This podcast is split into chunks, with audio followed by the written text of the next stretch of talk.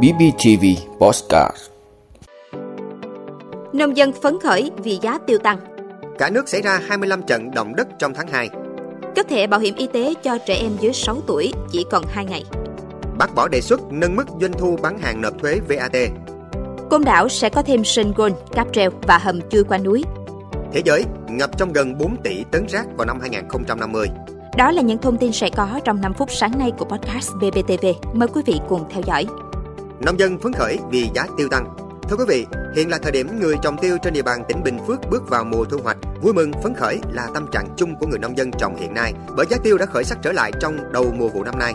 Hiện giá tiêu dao động trên dưới 100.000 đồng một ký. Trong đó, tiêu sạch, tiêu trồng theo hướng hữu cơ được thương lái thu mua với giá dao động từ 103 đến 105.000 đồng một ký. Đối với tiêu thường có giá dao động từ 92.000 đồng đến 95.000 đồng một ký. So với cùng thời điểm năm trước, giá tiêu chỉ dao động từ 60 đến 65.000 đồng một ký. Thời điểm cao nhất cũng chỉ đạt từ 70 đến 72.000 đồng một ký. Theo các hộ trồng tiêu trên địa bàn huyện Bù Đốt, năm nay thời tiết thuận lợi nên năng suất đạt cao hơn năm trước. Bên cạnh đó, vẫn có nhiều vườn năng suất thấp vì tiêu già cỗi. Thêm vào đó là các chủ vườn không có điều kiện chăm sóc do nhiều năm liền giá thấp. Tuy nhiên, với giá hiện tại là tín hiệu vui đối với người nông dân trong vụ mùa năm nay. Cả nước xảy ra 25 trận động đất trong tháng 2. Thưa quý vị, theo thống kê từ Viện Vật lý Địa cầu, Viện Hàn lâm Khoa học và Công nghệ Việt Nam, trong 2 tháng đầu năm 2024, trên cả nước đã xảy ra tổng số 25 trận động đất nhỏ, có độ lớn từ 2,5 đến 4 độ Richter. Phần lớn các trận động đất xảy ra tại huyện Con Plong, tỉnh Con Tum.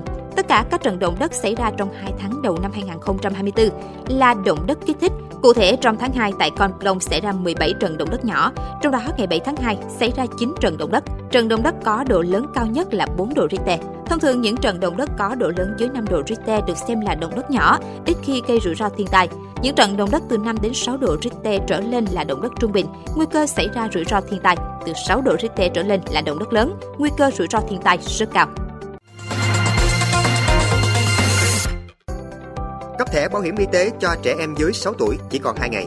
Thưa quý vị, Bảo hiểm xã hội Việt Nam cho biết nhờ thực hiện thủ tục hành chính liên thông, Bảo hiểm xã hội Việt Nam đã rút ngắn thời gian chờ cấp thẻ bảo hiểm y tế cho trẻ em dưới 6 tuổi từ 5 ngày xuống còn 2 ngày. Như vậy, với trẻ sơ sinh chỉ sau 2 ngày, gia đình trẻ có thể nhận về tấm thẻ bảo hiểm y tế, sử dụng để khám chữa bệnh miễn phí trong nhiều trường hợp. Theo các quy định hiện hành, trẻ em dưới 6 tuổi được hưởng 100% chi phí khám chữa bệnh bảo hiểm y tế và không áp dụng giới hạn tỷ lệ thanh toán thuốc, hóa chất, vật tư y tế, dịch vụ kỹ thuật nếu gia đình đưa trẻ đi khám chữa bệnh đúng tuyến hoặc theo chính sách thông tuyến.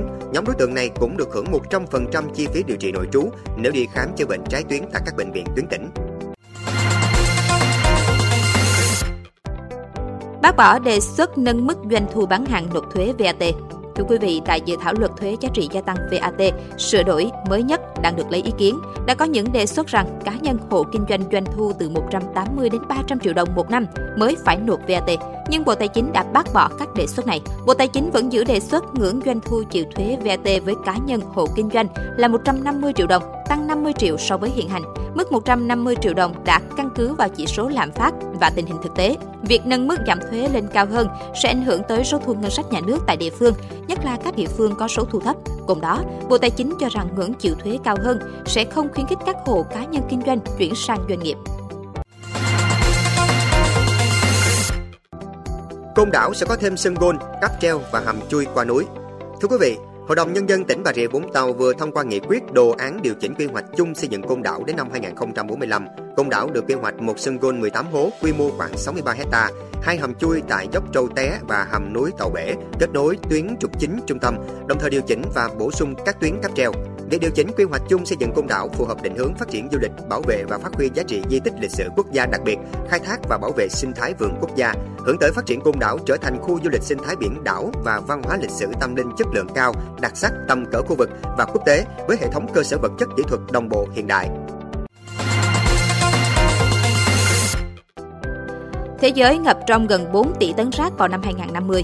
Thưa quý vị, theo báo cáo mới nhất của Ngân hàng Thế giới, đến năm 2050, lượng rác thải toàn cầu dự kiến sẽ tăng lên 3,4 tỷ tấn một năm, tương đương mức tăng 70% so với lượng rác vào năm 2016. Sự gia tăng chất thải rắn đô thị toàn cầu sẽ chủ yếu ảnh hưởng đến các nước nghèo nhất. Những quốc gia thuộc nhóm này không có đủ nguồn lực để quản lý rác thải của họ một cách hợp lý. Mặt khác, lượng khí thải nhà kính cũng sẽ tăng lên vì chúng có liên quan đến việc tạo ra chất thải toàn cầu. Thế giới tạo ra 0,74 kg rác thải bình quân đầu người mỗi ngày. Ở các nước thu nhập thấp, lượng rác thải phát sinh có thể tăng hơn 3 lần vào năm 2050.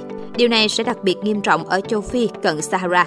Trên toàn cầu, 37% rác thải được xử lý tại một số bãi chôn lấp. Chỉ 8% trong số đó là hợp vệ sinh và sử dụng hệ thống thu gom khí đốt. Rác thải bị vứt bừa bãi công khai chiếm 33%, lượng rác tái chế và ủ làm phân bón chiếm 19%. Cuối cùng, 11% sử dụng hệ thống đốt rác hiện đại. Ơn quý vị đã luôn ủng hộ các chương trình của Đài Phát thanh truyền hình và báo Bình Phước. Nếu có nhu cầu đăng thông tin quảng cáo ra vặt, quý khách hàng vui lòng liên hệ phòng dịch vụ quảng cáo phát hành số điện thoại 02713 887065. BBTV, vì bạn, mỗi ngày.